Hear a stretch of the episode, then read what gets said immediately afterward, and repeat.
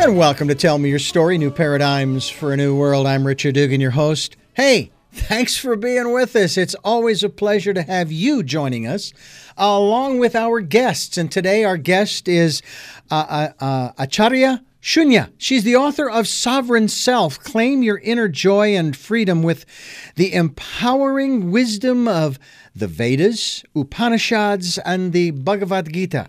And we want to thank you so much for joining us again. This is the second time you've been on the program, and I, I love having you here. The first time we had the opportunity to first meet and, and have a wonderful conversation, and I'm going, I have to have this beautiful woman back again to talk about these these wonderful writings, these ancient wisdom teachings, and her experiences. Thanks again for joining us.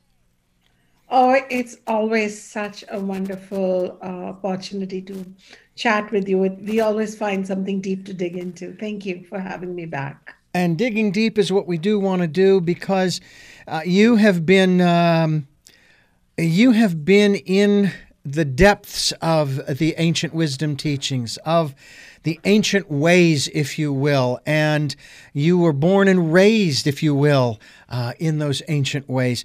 Now, would it be inappropriate to refer to you as a yogini or a guruji or what? And again, I'm uh, or master. Uh, is there a is there an appropriate title that befits you? I know that for all of us, and myself included, I want to do what I can to stay humble, uh, to um, to be a servant, and a servant must be humble. That's one of the reasons I have problems with politicians, regardless of country, is they think that they own that position that they've been elected to, and they stay there far longer than they have any business staying. They're supposed to be servants of the people. So let me ask you, uh, what best describes uh, Acharya Shunya? Well, Shunya is my name, Acharya is my title, which comes from one who leads not only through their talking, which can be a lot of bragging, but their life, their lifestyle, their behaviors uh, put them as a leader of their lineage or a leader of a certain path. And guru is guru is something that I am to some people, not all, but that's between me and them. So I don't go about the world saying, call me Guruji, because then that's like assuming that I am the I am the leader or the spiritual teacher of a certain person. So guru is a word thrown around a lot in the pop culture of spirituality, including like the new you know it's it's it's an evolution from india and it's taken over the world and there are good gurus and bad gurus and questionable gurus and worthy gurus but the mm-hmm. guru was always a personal relationship between a disciple and the teacher, and not a generic title. Acharya was the title that has to be achieved over minimum 12 years of ongoing study under another Acharya. And I managed to have 14 years in with my Acharya, my teacher. And that's how I became the lineage holder, probably the first female lineage holder in a 2,000 year old lineage from India. So Acharya is teacher, is that right? Acharya is chief teacher. Chief leader. teacher, okay. Yeah. All right. Well, Shunya, I, I will uh, uh, refer to you in that fashion. I was joking around with a dear friend of mine once. We were just chatting, and uh, I said, uh, "Yeah, I, I, I, sent off a, a, a, note, an email once, and they uh, they asked me you know, this question about, you know, my title. And I said, well, um, how about Oracle? Just call me an Oracle. And she got the biggest, and I did too, the biggest laugh out of that. You know, it's like, I'm no oracle, let me tell you. I'm trying to find answers just like everyone else. So uh, I'm very excited to, to, to have the opportunity to, to speak with you again and to encourage our listeners to find out more about who you are. We'll be giving your website here in just a few moments, but um, let's talk a little bit about um, your lineage, which is in, in, in, in a fashion, it's rather prestigious from maybe the Western perspective. Oh my gosh, she's she's the head of a lineage that goes back How many years? We have we have traced our ancestry to two thousand years of Indian history. Yeah. Wow. In India, that's that's not abnormal to go back that far. Right. And I mean, I suppose one could say from a, a, standpoint of genetics or DNA ancestry that we all go back thousands and thousands of years back to, if you choose to believe the the uh, uh, the creation story as true, we go back to Adam and Eve. I mean, you know, we all come from that you know that place where wherever that is. Um, let's talk a little bit first of all about that aspect of ancestry. Now from your perspective, from the teachings, as we've described in, in the title of the book, the, the Vedas, Upanishads, and the Bhagavad Gita, where, where do we as human beings, that particular species on the planet, where do we come from? It's interesting that the Vedas never tried to give us uh, give us anything to believe in. They didn't give us like, well, um, you know anything that we that that was believable to some and not believable to some. Mm-hmm. uh, and that was that's probably one of the reasons i really like this approach. They mostly said we don't know. And i kind of like that. In fact they said that before everything existed there was that and um, even before the gods existed there was that and they called it pure consciousness which which breathed without breath. So it was not an anthropomorphic figure that's popular in Hindu gods today. It was more like a consciousness and awareness. And and and it feels like this consciousness is shared by all beings wearing different clothes. So it's really one beingness that is present in you, me, and all of us of different bodies, colors, cultures, and we are free to have and adore that one that one spiritual cause substance intelligence in the form of any god we please. And that's why sometimes the vedic people or the people the hindus hindus which is the religion most closely associated with the vedic wisdom that i teach are sometimes mocked for having like 840 million gods like they couldn't like get their act together. But they said where is where is the sacred consciousness not there? And so there are chants in the original text called the vedas to say look at the god in the pebbles look at the god in the river look at the god in the ants look at the god. So it's like sacred consciousness and the seers were drunk with seeing divinity in every eye. But they never really said that well this is how you came but they said but you are trapped in the sense that you're trapped in your own mind, in your own desires, and in your own compulsions to look within and find that awareness it's going to give you all the answers. So it's a tradition that makes you seek the answer from within. Mm. well that is is very appropriate here in the decade of perfect vision the 2020s as we've been promoting to encourage people to do just that to go within. Uh, not only uh, to find the answers to their questions and i've always made it rather clear that one will go within themselves and find the answers for themselves. It's not likely you're going to find answers for your husband, your wife, your children, etc., etc., although you will be guided in ways to uh, uh, relate with them and, and, and different paths that you might uh, take. Uh, uh, you'll find a fork in the road, and if you listen to that still small voice, it'll tell you, eh, go off this way, or no, no, go off this way. Uh, and that's real important. But also, to find the stillness, to find the quiet, to find the peace and, and if you will, the bliss, I suppose, that uh, we're all, I think, uh, on that internal level, we're all craving, aren't we? We are. We're craving essentially wholeness. And we crave wholeness because we because according to the Vedas, we have something to do with wholeness. So they give us hints you crave for peace because you come from peace you are peace mm-hmm. you crave abundance like we crave money and we crave we crave things and perfumes and scents and clothes because essentially we come from infinite abundance So they say that, yeah, you can wear clothes and you can get a job and you can start a family to experience love or the transaction of it. But you are radical love and you are radical abundance. And that's the fun part. And that's what I bring out in my book, Sovereign Self, that uh, the autonomy or the authority of finding what you desire or, or what you crave, as you said, is to be found within. And at some point, we have to calm down this grasping behavior in the world or be in it. Like I'm a mom, I'm a wife, I have students worldwide, and I have things I'm doing. If you look at my calendar, it's really busy even today. you know, right after this radio show, I have a couple more things lined up. And I'm sure you do too. Mm. But at some point, we need to know that that's the outer, and and those are the things that keep me occupied. But for my love, self love, for my fullness, for my wholeness, for my permissions, for my creativity, I have to have a relationship with my own true essence.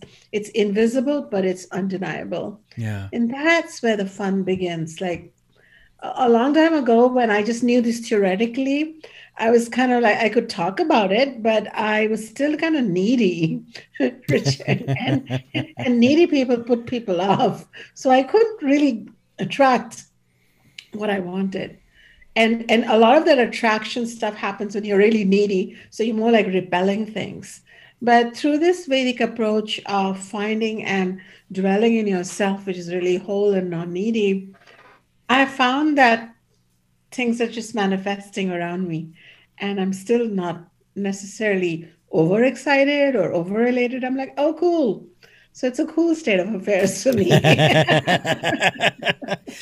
and I can relate to that too because my, uh, and actually uh, a very good example of that um, as our con- as of our conversation. I uh, last night I um, uh, I was thinking about uh, this. Um, uh, this latch that I was going to uh, put onto my wife's greenhouse. We just finished building this beautiful redwood greenhouse, and um, uh, we we had there were there were these four uh, left. I don't want to say leftover pieces of wood. Maybe these were what this is what they were designed for. I don't know. All I know is there they were. These little pieces had a little hole in it and so forth. And I thought, you know, this might work good as a latch to hold the door closed.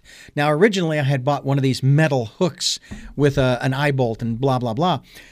Well, I still had two of those pieces of wood left, and I thought, I'm going to go out there and I'm going to put that together. And it was like it was, uh, it, it just flowed. It, you know, and we had already done it on the outside of the greenhouse to hold the door open. It's one of those du- double Dutch doors. And so the top half can stay open and the bottom half closed. And we wanted to make sure that the top half didn't swing closed you know, with a breeze or something. Not that it would lock or anything, but it would slam into the into the wall. So anyway, I uh, I just went out there, and this is one of the aspects of intuition, of listening to that still small voice or being prompted. You, in a manner of speaking, you have to be in motion. You really do. And I was in motion. I was moving. I was I, I had the materials in my hand and it was like it things just came together. They just happened when I used to produce programs back uh, 35, 40 years ago. And this was for a Christian radio station. And they would bring in these 45s, they'd bring in cassette, they bring all the materials in to create a program. I says, Have you timed any of this out? And they would say, No. I said, Okay, well, that's fine. Their program was supposed to be maybe 15 minutes, right? So we started to create, we started to put things together, we started to record. And when it was all over, we went back and timed it. It was 15 minutes. I, I didn't plan it that way. But again, because I was in motion and uh, my intent was to serve the programmer, the client, if you will, the pastor, the minister, whoever it was. And my, my focus wasn't on their content. That's their business, okay? My business was to make sure that the message that they wanted to put out there was heard, was understood, and that there were no distractions so that whoever was listening could make up their own mind uh, without being distracted by, say, noises that say, "Oh, I don't like this message because I can barely understand it." Well, now they've they've they they haven't heard what this person has said. And I think that it's important for us to to be able to do that. And we all have, like James Redfield in his book Celestine Prophecy talks about, how we have messages for each other. But if there are distractions, then people will miss the message or you won't be able to get the message out. You know what I'm saying? Yeah, and this flow or the zone mm-hmm. or being in movement, like you had the other padlock ready, mm-hmm. but then you organically, intuitively found another way of doing it your way, the soul's way. The soul's way, and yeah. This is yeah, this is the exciting part. It's like a simple example, but it shows that how when we're not tuned in, we are scripted yeah. And and society tells us that this is what the padlock looks like, or this is how you have to fret and fume and put like a program together and stress over the 15 minute, or you could be whistling your way through it and finding your way through it, and you find that the universe orchestrates it in such a way that you have a beautiful, uh, you know, lock on your sounds like a beautiful um, you know oh, house yeah. like a little red cabin you've created and a beautiful show and and this listening to this inner voice is is like a big thing now and it's like all over spirituality but this was the path of the vedas this was the path of turning you inwards and finding your inner guru and the outer guru didn't ask you to worship them as god which is which is like so not not what the original teachings are about. The outer guru was more like a consultant, a friend who said, I found my inner bliss and peace and bigness and intuition, and here's how you can do it too. And here are the teachings that don't box you, but help you actually unbox yourself. But not spill all over because you're unboxed and you're un, you know, but you're mm-hmm. you're you're beautifully poised between being in the world and not being in the world. Yeah. Being within you. I think there's yeah. a wonderful biblical phrase uh, in the world and not of it, as it were. Beautiful. Now, let me ask you in terms of your book, which I have, I'm holding up to those people watching on YouTube, Sovereign Self, how was the flow with creating this work? Oh, it's been written for me by my soul or by the super soul or or God, you know, Krishna, Jesus, Buddha, they all came together.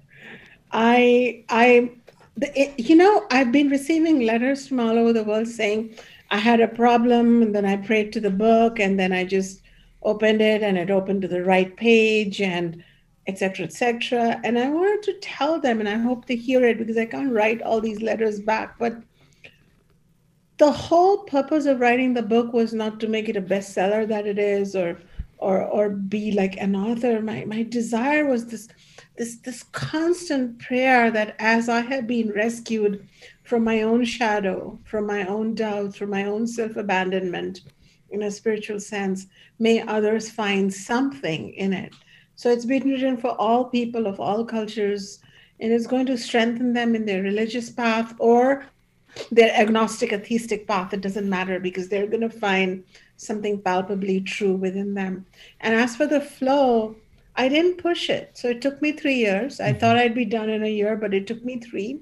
I enjoyed the process and now i've forgotten how i wrote it. Just, you know, which is pro- like, did I write this? okay. Which, in a manner of speaking, is probably just fine because when you go to write your next book, whenever that will be, uh, you're not going to be hampered by, okay, in the last book I did it this way.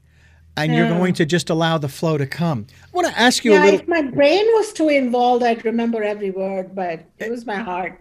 Exactly. it's done. It's done. Yeah. Now, this to me is very important uh, uh, chapter 8, for example, entitled Guru, Recognizing a True Teacher. Now, from a biblical standpoint, it talks about how there are all there will always be false teachers or prophets, etc., etc.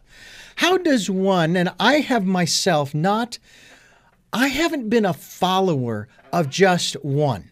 Okay, kind of like that old Lay's potato chips commercial. You can only eat just one.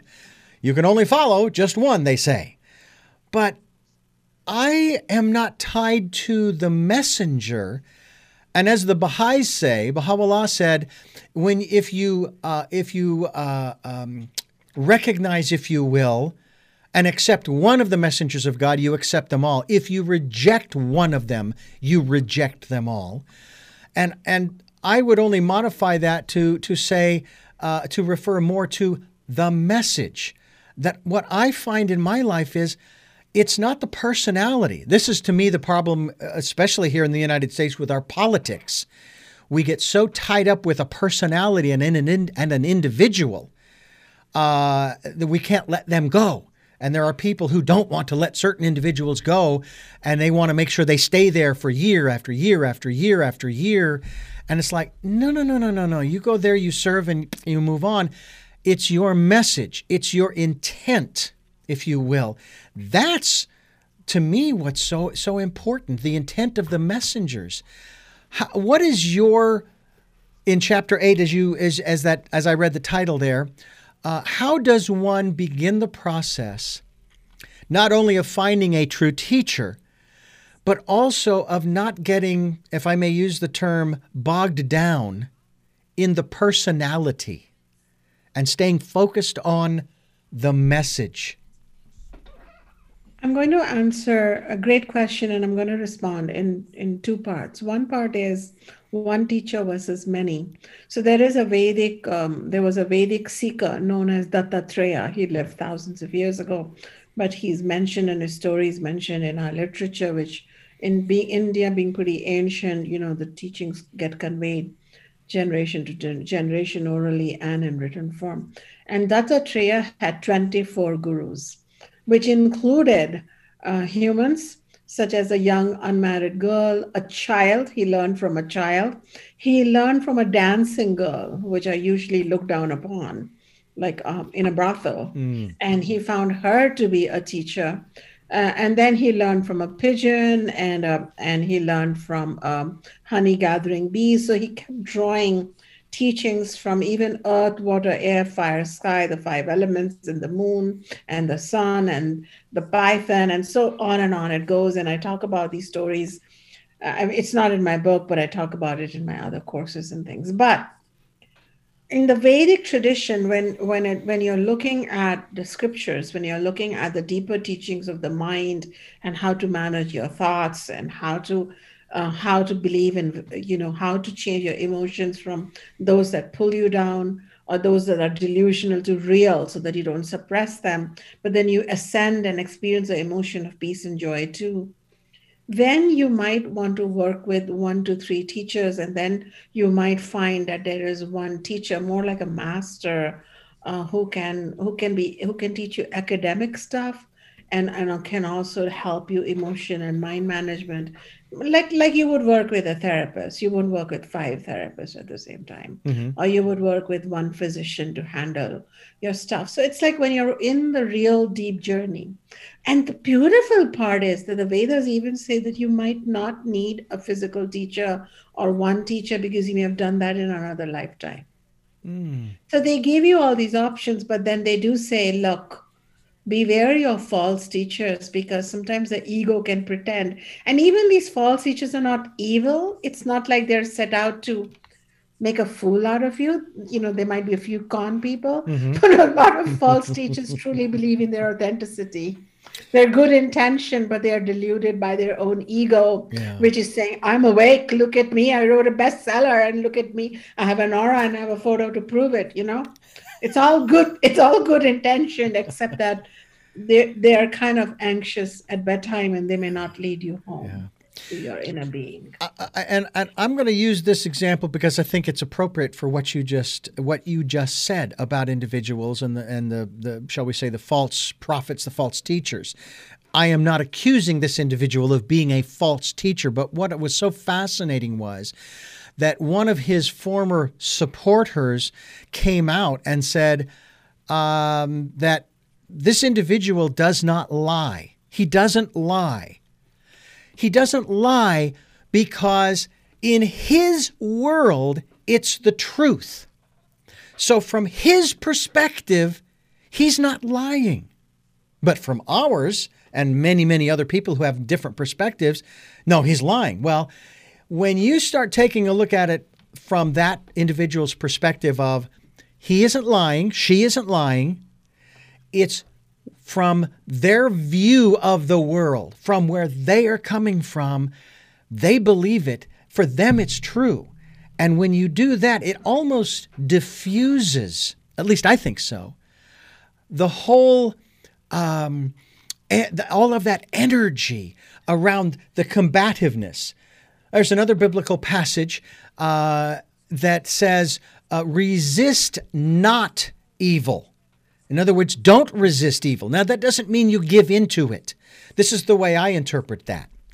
Evil is this giant wall, this brick wall. It's as high as you can think of, it's as long on both directions as you can think of, and it goes into the ground as far as you can think of. You can't go over it, you can't go under it, you can't go around it, and you can't go through it. So, what do you do? You turn around and you walk away. Why expend your energy fighting this wall when you could be doing so many other wonderful things. And I, I encourage people, that's one of the things I encourage people to do is to go out, stop fighting and start living your life, finding your life's purpose and putting energies into that. It's like with this greenhouse. Uh, uh, you know, I could have told my wife over and over again, no, no, no, they're way too expensive. In other words, I could give her every reason in the book not to. But I'm going, wait a minute, this is her dream. This is what she wants. And I want to help her to fulfill that dream of uh, uh, getting another greenhouse. We had one back in Phoenix. We couldn't bring it with us. And the next thing you know, I said, I know it's taken a long time. I'm just asking you to be patient. I'm not saying no. Okay.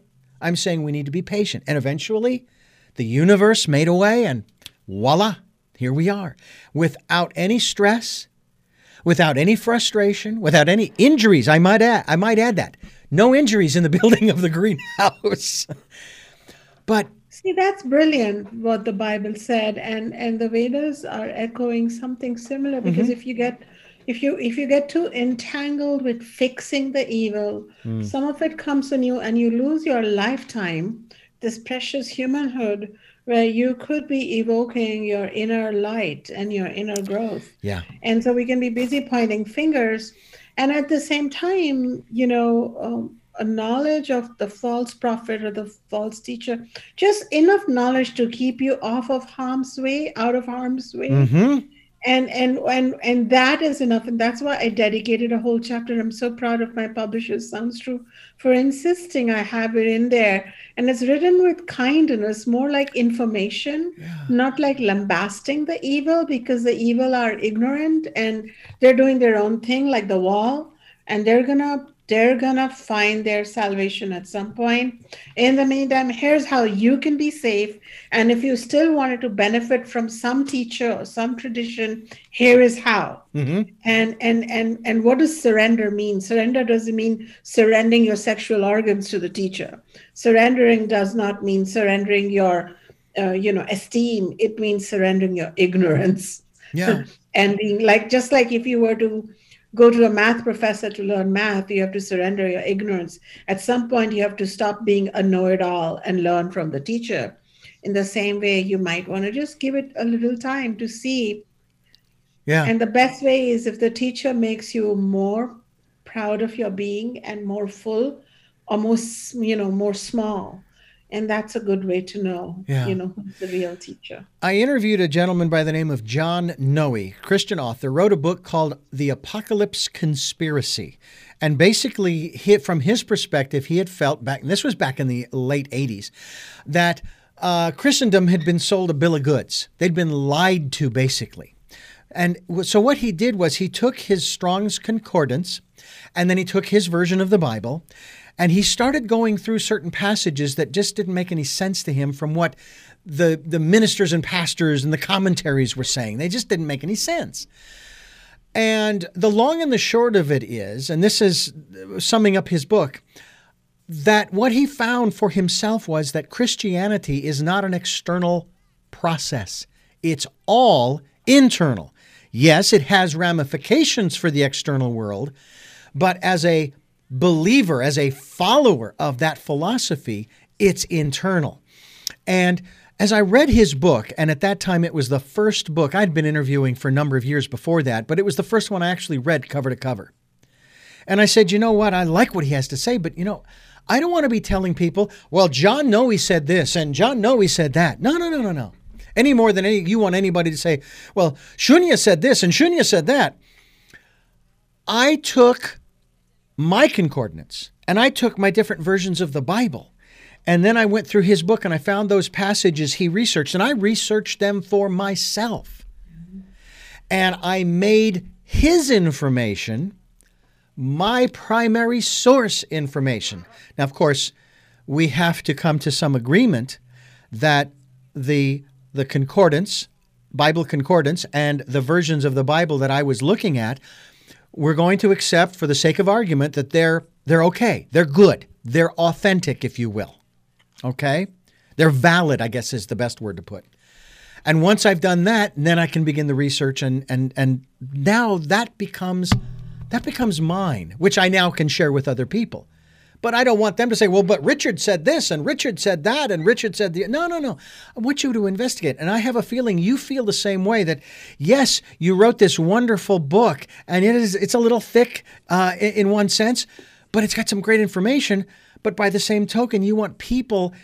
Uh, I don't know if you've ever read Stranger in a Strange Land, science fiction story about no. a man from Mars. Well, there's a word in there uh, uh, that I found out, and it's I only found it in that book, and it, the word is is the word is grok, to grok, which means, as I interpret it from the book, it means to assimilate into every subatomic particle of your being.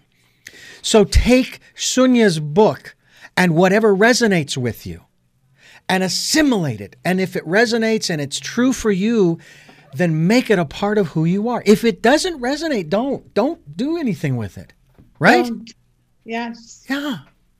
Yes. Talk to us about the importance of doing your don't take the politicians or the ministers or the teachers or whatever authority or your doctor for that matter his uh, uh, uh, word is not if, if you want to use the word gospel i'm not sure what the, the breakdown of the, the bhagavad gita is as far as that's concerned book chapter verse uh, as as being true test it check it out isn't that what these writings talk about and even what you talk about? Yes, and and and and what supports me in this endeavor to be to be offering this knowledge to the world is because the Vedas describe what truth really means. And they said, you know, for it to be truth, it has, you know, it can't just be one person's truth. Like, I believe in the truth and now I just wrote it up and I'm giving it to you. Mm-hmm. If it's truth, then it has to be a truth for you too and it has to be a truth for for all eras and all times so for example when we say walk away from the wall of evil it's not just like it was pertaining to when when jesus spoke those words mm-hmm. Similarly the teachings of krishna why people have found them useful and universal is because they address the beingness the existential pain that all humans have not just you know, a couple of people who live on this side of the river. Yeah. And yeah. eat vegetarian cuisine, you know, it, it's, you know, or, or, or, only have heterosexual relationships. Mm-hmm. You know, it's for all people in all times and it addresses the psyche and how we get how we get blindsided by our own um, false beliefs in how like our fullness lies outside yeah and so this that is why I wrote the book, and that should be the parameter with which I would like the readers to keep reading, because what what I think is a great truth should kind of talk to them too. Otherwise, fold it away. exactly. Fold it up and put it back on a shelf, and uh, maybe come back later. It's what I talk it to. It looks pretty. It has a red you know, it, looked nice in your library. Absolutely. Hey, I, I like it on my bookshelf. Of course, it's yeah. not doing much good just sitting on the bookshelf, uh, getting dust on it. But uh, you know, I'll I'll get to it. I will eventually. You know, I mean, there are so many classics that I would love to read. I haven't read yet, but I'm so thankful now for Audible. Uh, I'm sure the books were still available when I was listening to them for through recordings for the blind and talking books for the blind uh, back in the 60s, 70s, uh, when I was going to school. But with Audible now, I mean, it's a big deal, and uh, I I have Ulysses on my on my uh, on my uh, uh, Audible uh, lib- in my library there. I have the Course in Miracles. I have the Autobiography of a Yogi, which is my primer, my metaphysical primer that I started reading. I think when I was 16, 17 years old. It started me on my officially started me on my search. Um, I want to talk more about uh, one of the other chapters in here, but first I want to remind our listeners, as I've already shown you the book, and of course you can see it as we are uh, talking here on uh, YouTube as well as SoundCloud, iTunes, TuneIn Radio, Spotify, Spotify, Stitcher, Player FM, and many other locations, as well as the radio broadcasts on this fine station at 7 a.m. and 7 p.m. Monday mornings uh, and Monday mornings at 1 a.m. That's Sundays at 7 a.m. and 7 p.m. And we also encourage you to go to our guest website. Our guest website today, it is on uh, Acharya Shunya, A C H A R Y A C H U N Y A dot com, and you can find out more about how you can access your spiritual birthright, your birthright of freedom, wholeness, and joy through the perennial wisdom of yoga's ancient spiritual texts. Um, I want to talk. I don't want to forget this, but I also don't want to forget what I was just thinking here.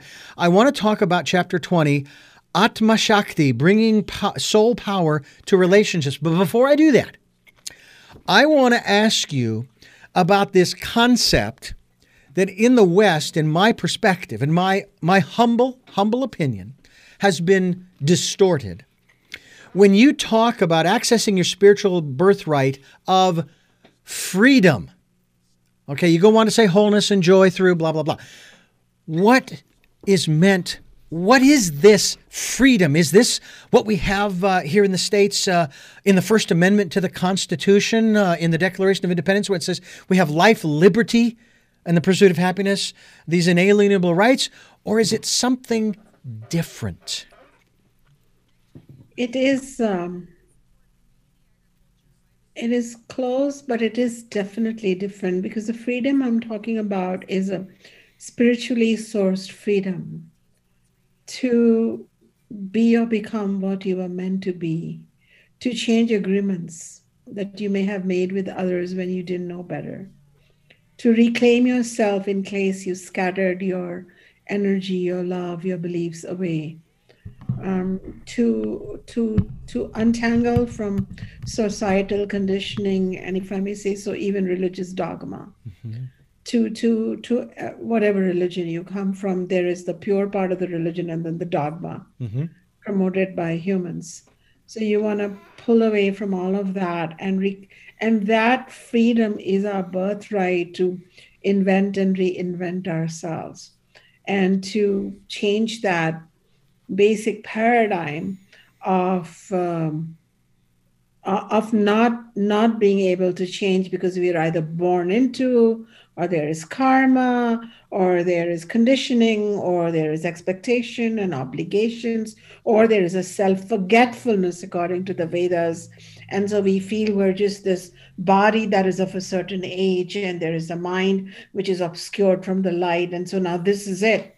This web of deceits and sorrows and aging and betrayal and death and decay is my life. But then, this by reading this book and contemplating and meditating and going through those teachings, the promise is that, say, you were to finish the book, you would definitely feel lighter, and your your relationship with a cup of coffee may change your relationship with a toxic person may change mm-hmm. where you don't have to murder them mm-hmm. or run away from them please but you somehow are able to not make them have any influence in your life yeah. and i have lived this knowledge i have been through i'm a human every teacher is a human first and so I, it took me it took me my 54th year to publish it Be, I, you know though i became a lineage holder at 24 it took me those extra decades to live this knowledge, uh, share it with the world in my own way where I saw changes, and then put it in my book because this is not only ancient knowledge, but like you said just earlier, I had to verify it in the laboratory of my own life, you know? I like that. I mean, is the Gita, is the Gita just something handed down to me? uh, as a scripture, or is it a, what it's called a psychology manual for all humans who want to lead conscious lives? So then, when I applied those teachings, I became free. So the book is full of examples of my students from the Western world, and you know, not even Indian, not even Hindu, mm-hmm. not even who've grown up with the Bhagavad Gita. They may have grown up with all other types of expectations and understandings. Yeah. And when they benefited too, I knew that I'm onto something. And the book Sovereign Self was born. Sovereign Self is the title of the book. My guest is Ancharya uh, Acharya Shunya. Shunya is my guest, and we're talking about her book, and it's uh, having to do with uh, claiming your inner joy and freedom with the empowered wisdom of the Vedas, Upanishads, and Bhagavad Gita. Uh, we're going to talk a little bit here in just a moment about the uh, Atma Shakti. It is bringing soul power to relationships, which you, you actually started to allude to there in your description uh, in terms of this whole aspect of freedom. and it's one of those things that from the Western perspective, and especially here in the United States, I have, and again, my observations, I put this, and I, I, I, remind people all the time I don't put any of this on the rest of society or on anybody else. It's just where I'm coming from today. Tomorrow could change because I'm meeting people like you and others who are giving me insights into things that I used to believe I don't, I, I've, I've, I've let those go things that I now know that I've let other things that I used to know that didn't make sense. And it was like when I worked for the Christian station, you know, I would ask questions and the answer I, answers that I would get didn't make any sense. It's just totally illogical. But one of the things you said in terms of this this self awareness and and and uh, uh, the truth and what have you. Uh, is uh, best epitomized by a conversation I had with a, a Christian musician by the name of John Fischer. I, I talk with a lot no, I'm not going there. Uh, John Fischer, and he he and I were chatting, and he was living in New England now. And he grew up in what's called the Jesus movement of the 70s as a kid growing up. And he said that one day, uh, we were talking about one of his books, and and as well as his music, and uh, beautiful voice this man has. And he says, you know, I was sitting here. And it was fall, and the leaves were turning, and they were falling off the trees and, and coming to the ground. And I began to ponder this. And I thought I was so impressed with his pondering. He said, I began to ask myself, is what I believe what I was taught or told to believe, or what I truly believe from within that, that matches my own individual, personal values and mores and ethics, etc.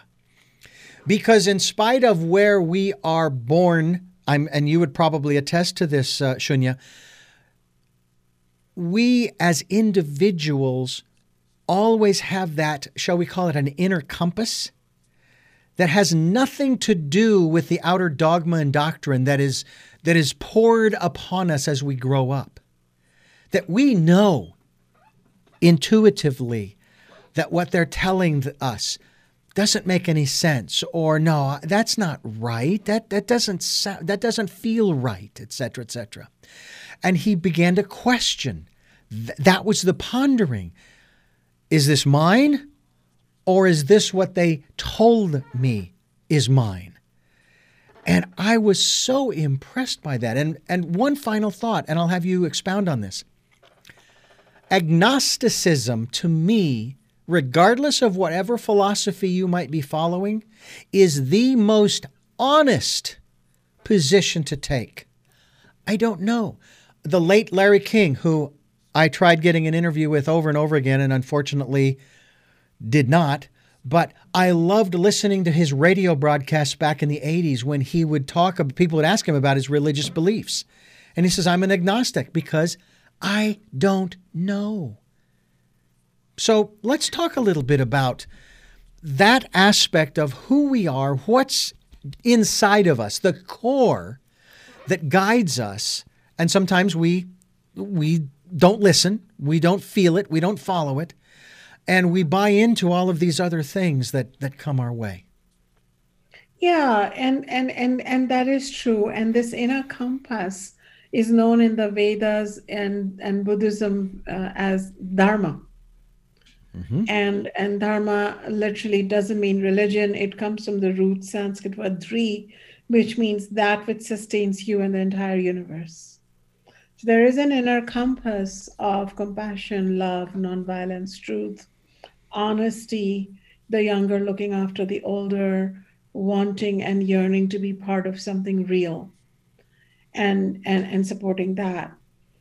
The, the problem begins when the compass is clouded. Mm-hmm. And, and ethics have become submerged under selfishness and self centeredness and self absorption. And that is where the role of your podcast or my teaching comes in. Or and, and like-minded people, where we try to, we don't say we are going to be the compass for you, but we say, look, here, like you say, well, here are all these teachers, or or I say, well, here is this tradition. It has helped me connect with my inner compass. Mm-hmm. So traditions and paths and teachers and religions and ultimately, all religions, I have to say that at the core, are trying to remind us of that compass again. Yes. At, at, at their core. Mm-hmm. Um, and this, this, this, this includes all religions. Yes. And, and, and so, what I want to applaud is the human beings wanting to honor that compass, uphold it, and re remember it if we've forgotten it.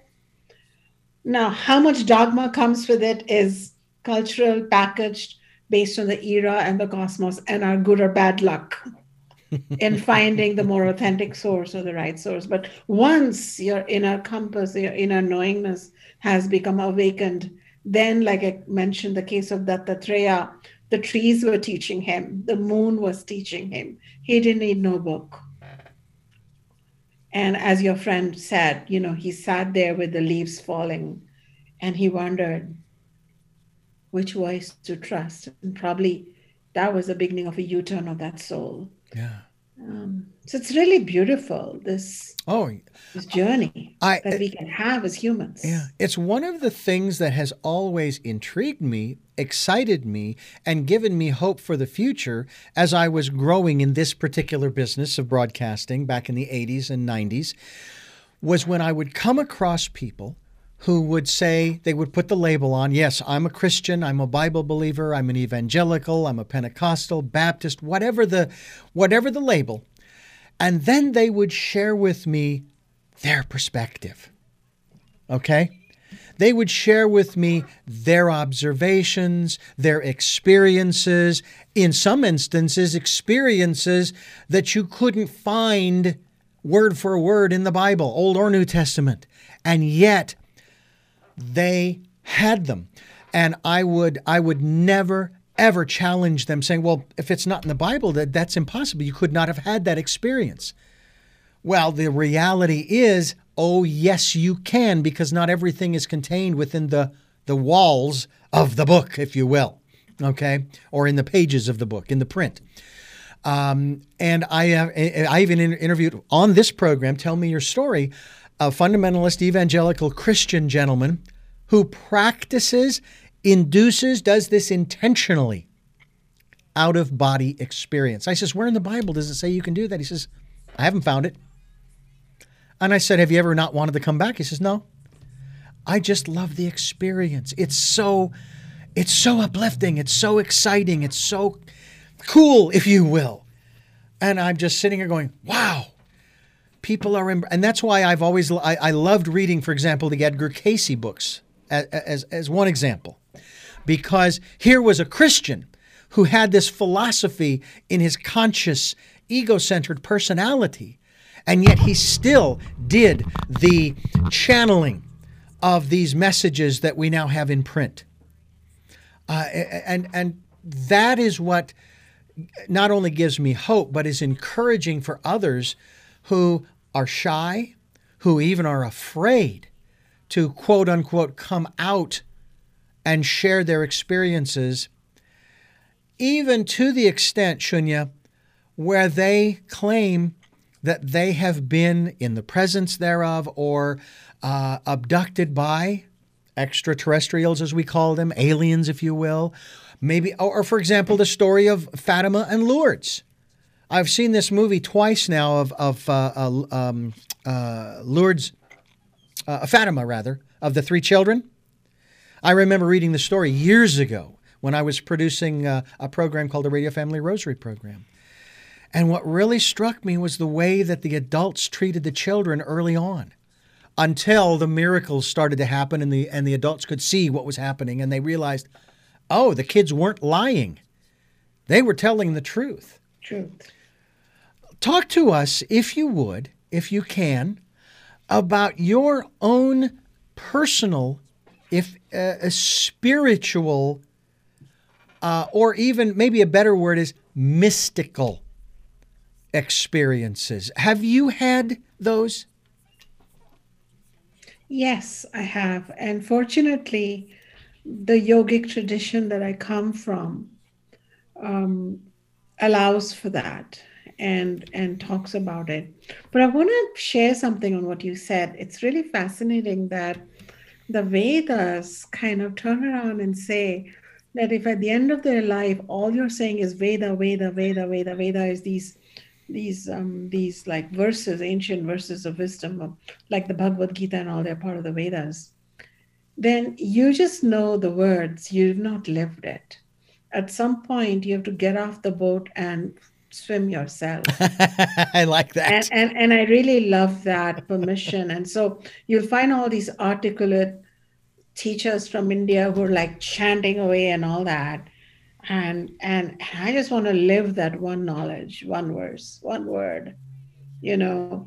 So i i chose to not be just oriented by the text but more go into the wisdom. And it it itself says don't hold on to the book. Don't hold on to us because then because this is only um like a instrument. You have to we're helping you find you. And that goes beyond words and as for mystical experiences, um, uh, I've had a few profound ones, which I'd rather not talk about. But um, um, I don't talk about them because they are so. Yeah. They're personal? Um, I haven't spent time sharing them in the public like some people do and it's their choice. Mm-hmm. i chose i have a public persona where i i'm a teacher and an advisor to the government of india on yoga ayurveda and i have a uh, you know and i have students and i teach courses. And then i have a yogini inside me that is personal and quiet and withdrawn. So but i can say this much I'm not offended by the question because, in fact, it's so profound that I haven't still meditated on the words to explain what happened to me and what occurred to me and how I have seen that that there is more to me than just this being and that I've had non-dual experiences that has left me in a state of love for all beings and all people. Mm-hmm. And and and I want to tell you that I don't know about any labels on you, but I experience your universal love. So traditions, um, Christian, Vedic, Buddhist, Sikh, Jain, those are just our starting pathways. Yeah. But they all lead us to this common space of radical oneness, love, compassion, embrace, acceptance. Then I can recognize a fellow kinship, someone who's there, Mm-hmm. you know, and so bows to you too. Thank you. I and I'm going to phrase it this way only because it's the best way for me to phrase it. I'm trying. I'm doing the best I can with what I've got. Yeah. And it's one of the things and I say this with all due respect to other people who have this philosophy that if in fact uh, on my uh, on my uh, departure from this world there is a day of judgment and I stand before God Almighty, okay? And that were to happen, uh, I would have basically two responses. One would follow the other. Uh, the first response would be, "Hi there, how you doing? Um, you know, uh, um, I did the very best uh, with with the life that uh, I did the very best with the life that you gave me. I am greatly, I'm appreciative. Thank you, thank you, thank you. Uh, however, if I don't measure up, uh, to whatever standards were there that I should have done, I should have believed, I should have followed, et etc., etc. Uh, well, honestly, there is nothing I can do about that because you're going to do with me what you will. However, part two is number two is uh, you are omnipotent, omniscient, and omnipresent. You knew from the very beginning of the creation of the universe that I was going to be living the life I lived. Okay? Now, I'm not talking predestination. We won't go into that. But when the in the final analysis of my life as an eternal being, spending it in heaven or hell, as the philosophy teaches, this is on you, God, not on me, because you are the one who set all of this in motion. And again, nothing I can do about it. You're going to do with me what you will. I'm just saying. okay? I so I'm love just it. I saying. so love it. I so love it. and you know, uh, when I was growing up, I had to deal with a lot of like karma scare. Oh. Like you're gonna do this, you're gonna have that. I'm like, no, no, this is not on me. So I'm, I'm laughing because I'm so I, I found myself bold and tall saying, if I mess up, it's me and God messing up. Mhm. And if I do something great, it's me and God doing it. So that keeps my ego in check. There you go. And and, and that's that. And so there's been this lightheartedness in being a human who can make mistakes and still not have this like holy shame, you know, Yeah. in that sense. Yeah. Well, and, and I also use this analogy uh, that um, I I tell the story like this. Um, uh, there is this individual, male or female, doesn't matter. They're walking in this beautiful meadow, blue skies, maybe a few white clouds floating through the skies, but they're walking through this meadow.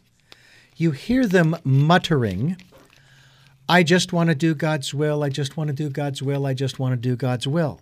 Now, they are walking through this meadow and they have their hands cupped out in front of them, okay? Like like like I'm showing you here on YouTube. And in their hands, if it were possible, they're holding their own personal will. They're holding the will that, that they have. I just want to do God's will. I just want to do God's will. And they toss it, they toss it in the air. And it floats up to God. Now, all this time, God is listening.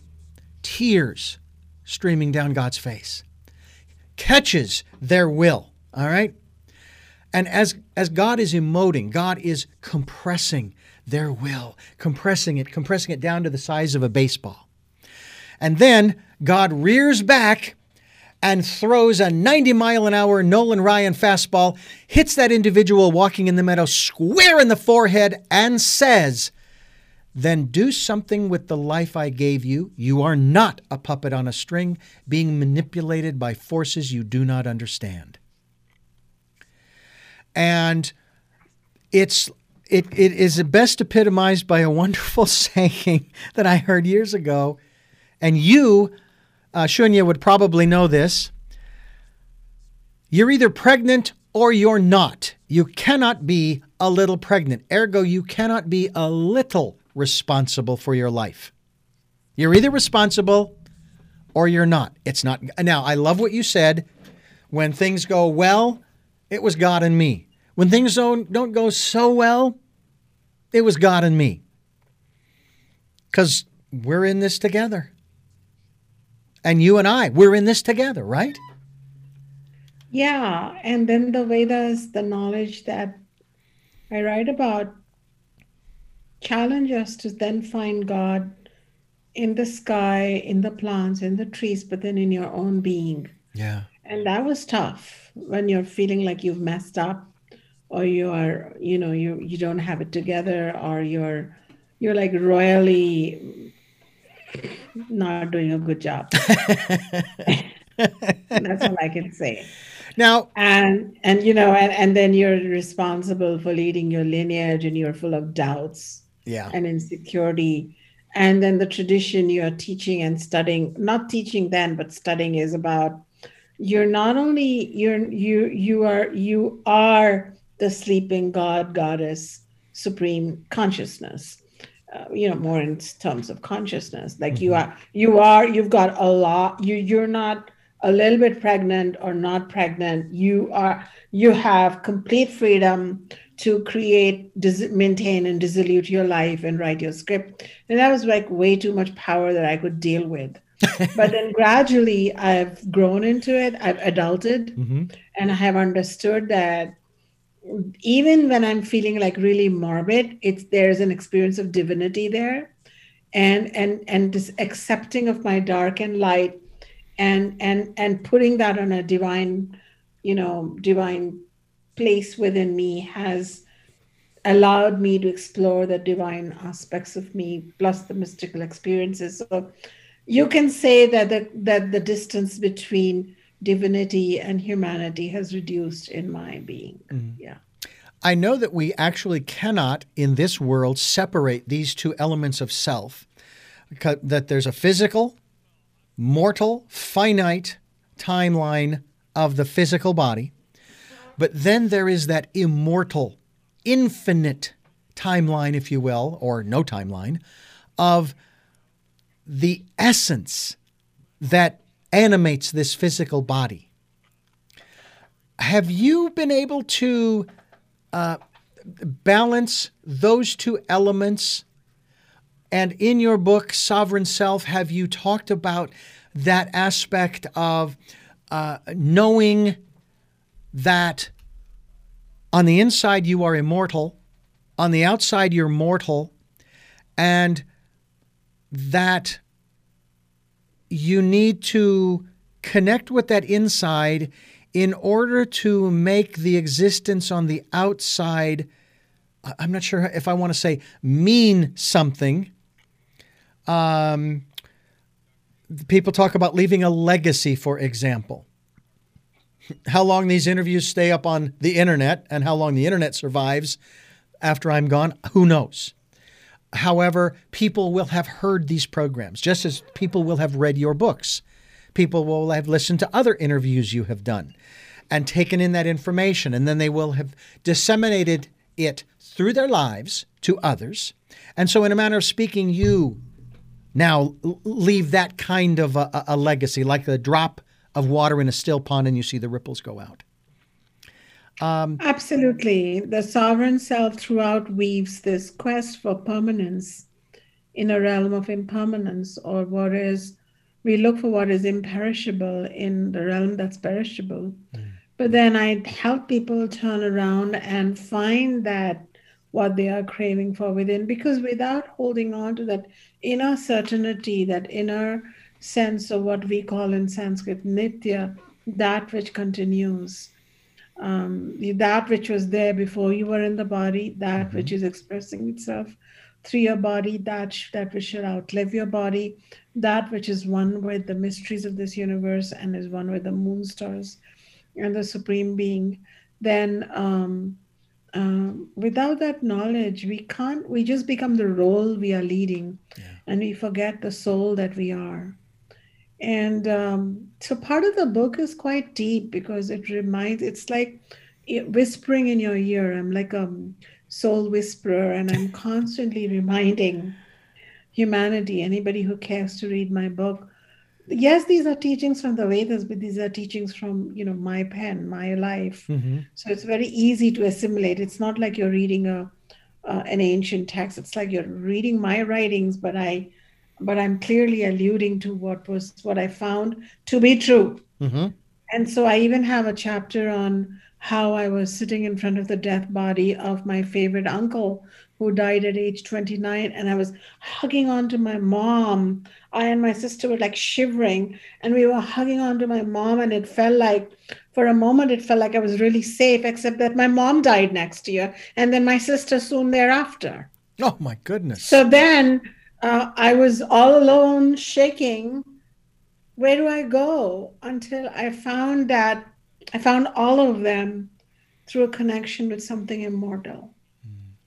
And and and there i found so and actually all these early deaths that i experienced in my life led me on a quest for the fear of mortality and the fear of death and the fear of loss did hound me for a while there richard mm-hmm. because i experienced all this at a very young age just one after another, circumstantial, the curveballs that God throws our way. Yeah. To ultimately help us find that the, the tennis ball of will is as big as this whole planet. And that I could determine my way and and and and and find like very deep resolution and peace. Very deep. Mm. So deep that I, I lose words to talk about it. Yeah. Well, I also know too that um, regardless of what language it is, a lot is lost in translation. And I think, and for example, I think of telepathy, and when we uh, are able to telepathically transmit between ourselves uh, and others, uh, there will be nothing lost in translation because I think it's going to be made up more of images and feelings rather than words because words really are incomplete. Um, and and uh, we all have the same emotions. We all experience the same emotions. What's different is our stories. Is for example, when you, you use the wonderful, I love the the the, the phrase you used. You uh, you have you know you started to uh, uh, experience and utilize some of these these great ancient wisdom teachings in your life's laboratory, which I, I think is great. I, I love that. It's it's it's I think it's wonderful because in a laboratory, uh, you're you're experimenting, and it isn't about getting it right. It's about learning through those experiments. I'm wondering the difference between success and failure. I know we're in a dualistic world, but in the reality of uh, the grand scheme of things, there is no success and there is no failure. There's just there's just learning. Right? Right, absolutely right. This I feel like this this planet that we're on is like a school for us. Mm-hmm. and um, and and and and and darkness and light. And and in some sense good teachers and false teachers are teaching us something. Yes. And that good and false lives within us too and it's all teaching us it's a little more comfortable to learn from light and a little more cruel to learn from darkness.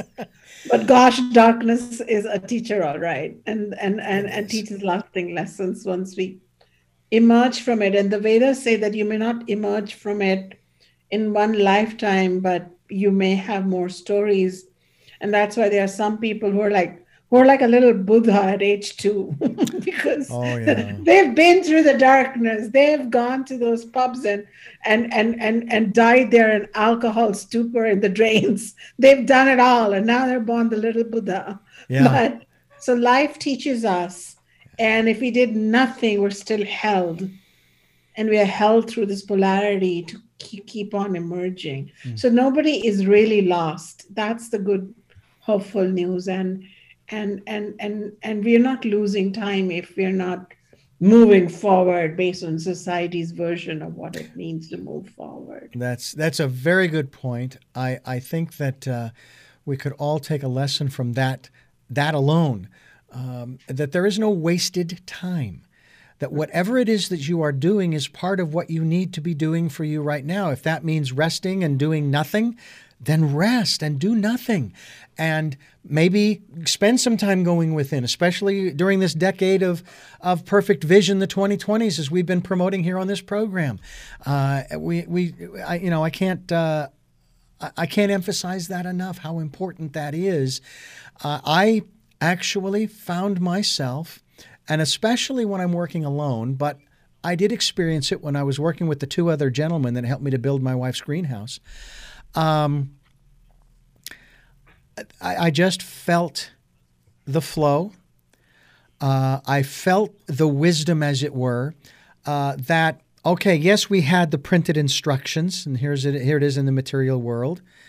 They're not making a lot of sense. We gotta we gotta play with this for a while, and we would, and eventually we would either figure it out, or we would say, you know what, the end result is what's so important in this in this instance, does it really matter if we if we uh, S- strap the walls together with big bands or uh, uh, uh, uh or uh, lag bolts or nails or screws or or whatever it is that we choose so that the this greenhouse functions in the manner that we want it to so that we can then go to the next level and start growing our own vegetables and so on and so forth that will then sustain us and I have to tell you, in that regard, we had a, a, four by eight garden box out in the yard bef- long before this greenhouse, and we she planted squash.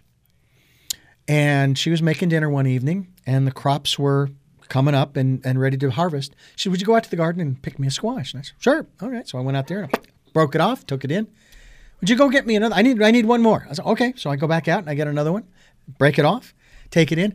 And I have to tell you, there is such a profound feeling of I don't know, joy of of completeness in that I am gathering from the ground, from Mother Earth, something that she has nurtured for several months, that she has made available for us to nurture, nurture us in turn to continue moving forward while listening to the wisdom, while listening to the still small. I mean, it's like, it's just a, a, a never ending cycle. Uh, and I just, there was just something about that that was so, that was just so cool. That was, that's, just those images evoked a sense of peace. Yeah. Yeah. So I can hardly wait for the crops to start coming in. I know she's planting some things that won't bear fruit for, according to the instructions, for two years. okay, I'm willing to wait because it's going to be good. Um, I will share this last item here. When uh, we had the greenhouse back in Phoenix, uh, she grew, she planted and grew strawberries, and of course, when you'd go into this greenhouse, the air smelled so much different. Oh my God, it was like you know, it was sweet and had nothing to do with the strawberries. But when I went to, when we went to pick a strawberry off of the vine and eat it straight off the vine, I kid you not, it was like eating strawberry jam. It was already sweet and delicious. So, like I said, I can hardly wait to uh, to uh, partake of of what she's going to be growing there. Acharya Shunya is my guest here on the program. Sovereign self, claim your inner joy and freedom with the empowering wisdom of the Vedas, Upanishads, and Bhagavad Gita. Wisdom. I know this sounds, maybe the question has already been answered on the program. Is it wisdom if it is written down? I've heard it said, now this was more about truth that truth is only truth, and I'll use the word wisdom, is only wisdom until it's written down, because then people start to dissect it and define it and create a doctrine and dogma over it. What are your thoughts in that regard? It's interesting you say that because the Vedas were orally transmitted for thousands of years. And probably they have been written and on the on palm leaves and now they're available on, you know, by the press of a button on online on online shopping carts and then you can just buy them. Mm-hmm. shopping platforms. Say um, i think when they were orally transmitted they were transmitted carefully more carefully from one um, pure master to a pure disciple. And um, and there was we we don't have history of uh, pop gurudom and all of that stuff just real people trying to lead a more conscious life. And uh, probably by them being written, they become subject to interpretation, misinterpretation, um, dilution, appropriation, all kinds of things. And probably that's why one of my desires has been, and there's a lot of like borrowing from the Vedas and not giving credit to, that happens too. So I wanted to like write a book that's authentic, but it's it's it's it's always pointing out like this i've always pointed out what knowledge arose within my soul kind of on my in my own laboratory mm-hmm. and what part of it has been taken from the Bhagavad Gita and then contemplated and put together, like repackaged. And, um, you know, there is always that fear of um, of dogma or inauthenticity entering some of this. And that's why some of the teachings from India are sometimes more like magic or spell or here's a mantra to fix you. And I wanted to point out that really this knowledge is is psychology based. It's based on consciousness. It's based on human existential potential to go beyond our own beliefs and our own delusions. So probably it's the first book of its kind in the Western media that goes into details and and brings something useful for people. And yoga is not just physically standing on your head, but yoga is actually a psychological journey from our own shadow to our own light. Mm. And you know the the body the body postures are only part of it that have become so big. Now yoga means twisting and turning, but yoga always meant a union with what is divine within you. And you do that through looking at your own thoughts, attitudes, beliefs, and behaviors and sifting through to come up with what is eternal and real versus the ephemeral and the glamorous, but not true. And so um, this is definitely a much more humble but honest endeavor to represent the teachings from my tradition in an honest light. They really deserve better showcasing. I'm not saying I'm the only teacher who's done it. I'm fortunately surrounded by both Indian and Western colleagues who are doing a good job, and I am one of my book is one of those. Mm. Just like you are trying to, in on your show, to bring and highlight the Christian tradition as an inner path, you know, and the inner work, um, along with not necessarily judging what others are doing, but here is another way to look at it, or or here is an authentic way to understand. I think there is a movement hum- worldwide now where Buddhist scholars, Hindu scholars, um, Christian scholars, um, you know, Zen scholars, we're all trying to like find that universal hope for humanity, mm-hmm. and and and not throw the baby with the bathwater, and and and things like that, you know, and really like find something beautiful and eternal. Yeah. Your book is available uh, via Audible as opposed to, uh, uh in addition to it's soon to. going to be available soon. via Audible. It's we're not done yet with the where we've not we're talking about it, but we're not there yet. But it's just only been recently released on as a hard cop as a hardcover, mm-hmm. uh, and it's available in every bookstore that you can think of, online and on site. If you can pick it up, yeah. Acharya Shunya, the author of sovereign self once again. It is uh, claiming your inner joy and freedom with the, the empowering wisdom of the Vedas, Upanishads, and Bhagavad Gita. I've actually tried reading a little of each of those, and I think uh, that's one of those situations where you, you just take a little and set it down and, and ponder that for a while and then take a little more and a little more because sometimes it can be it can be daunting uh, whether you're whether you're holding the book in your hand or whether you are listening to it, because it is also available uh, audibly, uh, it's recorded, uh, because much of the language, if you will, uh, it's kind of like listening to Shakespeare. You you have to listen to it a number of times to really get the context of everything. But I tell you what, it's it's beautiful. It is absolutely beautiful. I want to thank you so much for joining us here on the program and for coming back a second time. We, uh, I, I, love our conversations, and I'm hoping that we can do this again. Um, you know, we can continue this conversation uh, throughout, uh, not this just this year, this decade, and and so forth, because you have so much. Uh, richness uh, in in your lineage, in your history, in your background, in your life, uh, in in the work that you are doing. You also have courses. You have uh, courses that you teach online. Is that correct? That's right. I teach Ayurveda yoga courses and non-dual wisdom courses based on sovereign self. Keeps me busy and happy. You have yeah. one in particular area here in regards to courses that's labeled, and I'd love for you to talk just a little about this before we wrap up free stuff.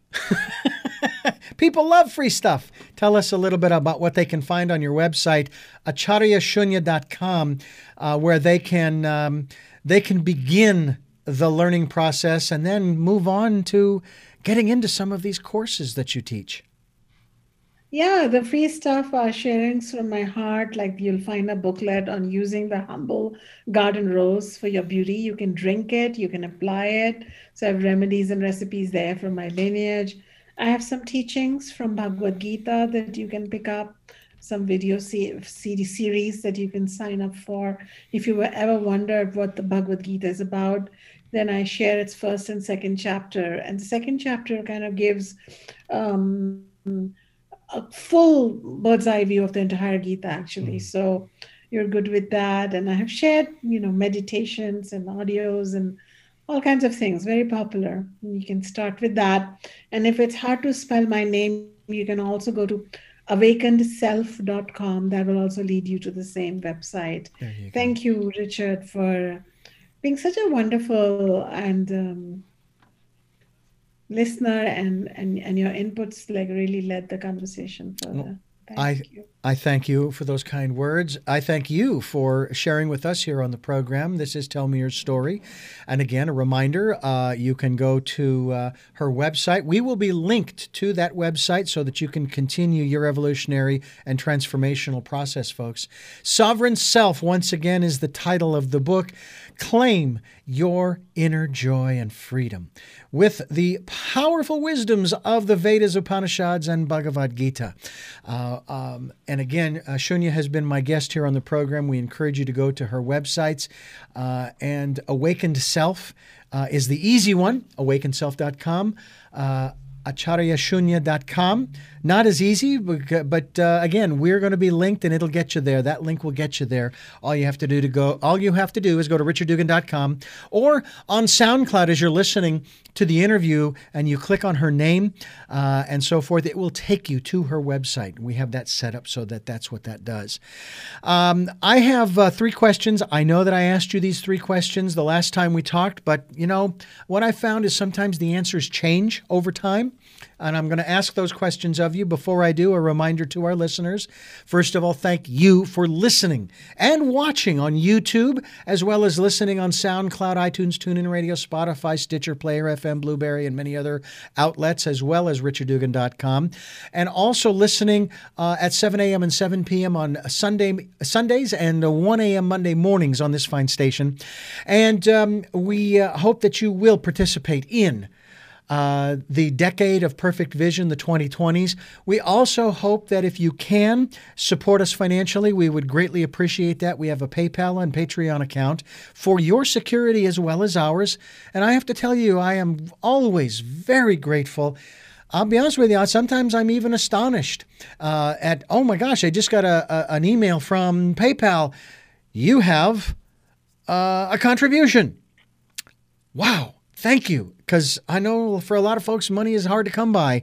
I know the feeling. but I'm also ever so grateful for those who do support. And so a thank you, thank you, thank you to those who have supported us, and a thank you, thank you, thank you to those who will. We'll take energetic support. Send that our way. We will put it to good use. I promise you. Uh, for the final three questions that I love asking my guests each time, usually it's a surprise to them. Uh, so I'm going to ask you, first of all, who is Shunya? A being who is happy and content with who she is. What is it that you hope to or want to achieve through the work that you are doing now? People come back and find peace within themselves, and this angst that they feel all the time goes away, and they can enjoy the rest of their time on the planet. And finally, what is your life's purpose? To teach and to live the teaching myself. Once again, I thank you so much, Acharya Shunya, for joining us here on the program. Uh, and I share with you Namaste. I also share that with our listeners and viewers. I th- hope that you will join us again on our next broadcast podcast. Videocast for Tell Me Your Story New Paradigms for a New World, as we are giving you choices and knowledge of those choices to help make your dreams come true. And until our next broadcast, podcast, videocast, love to lol.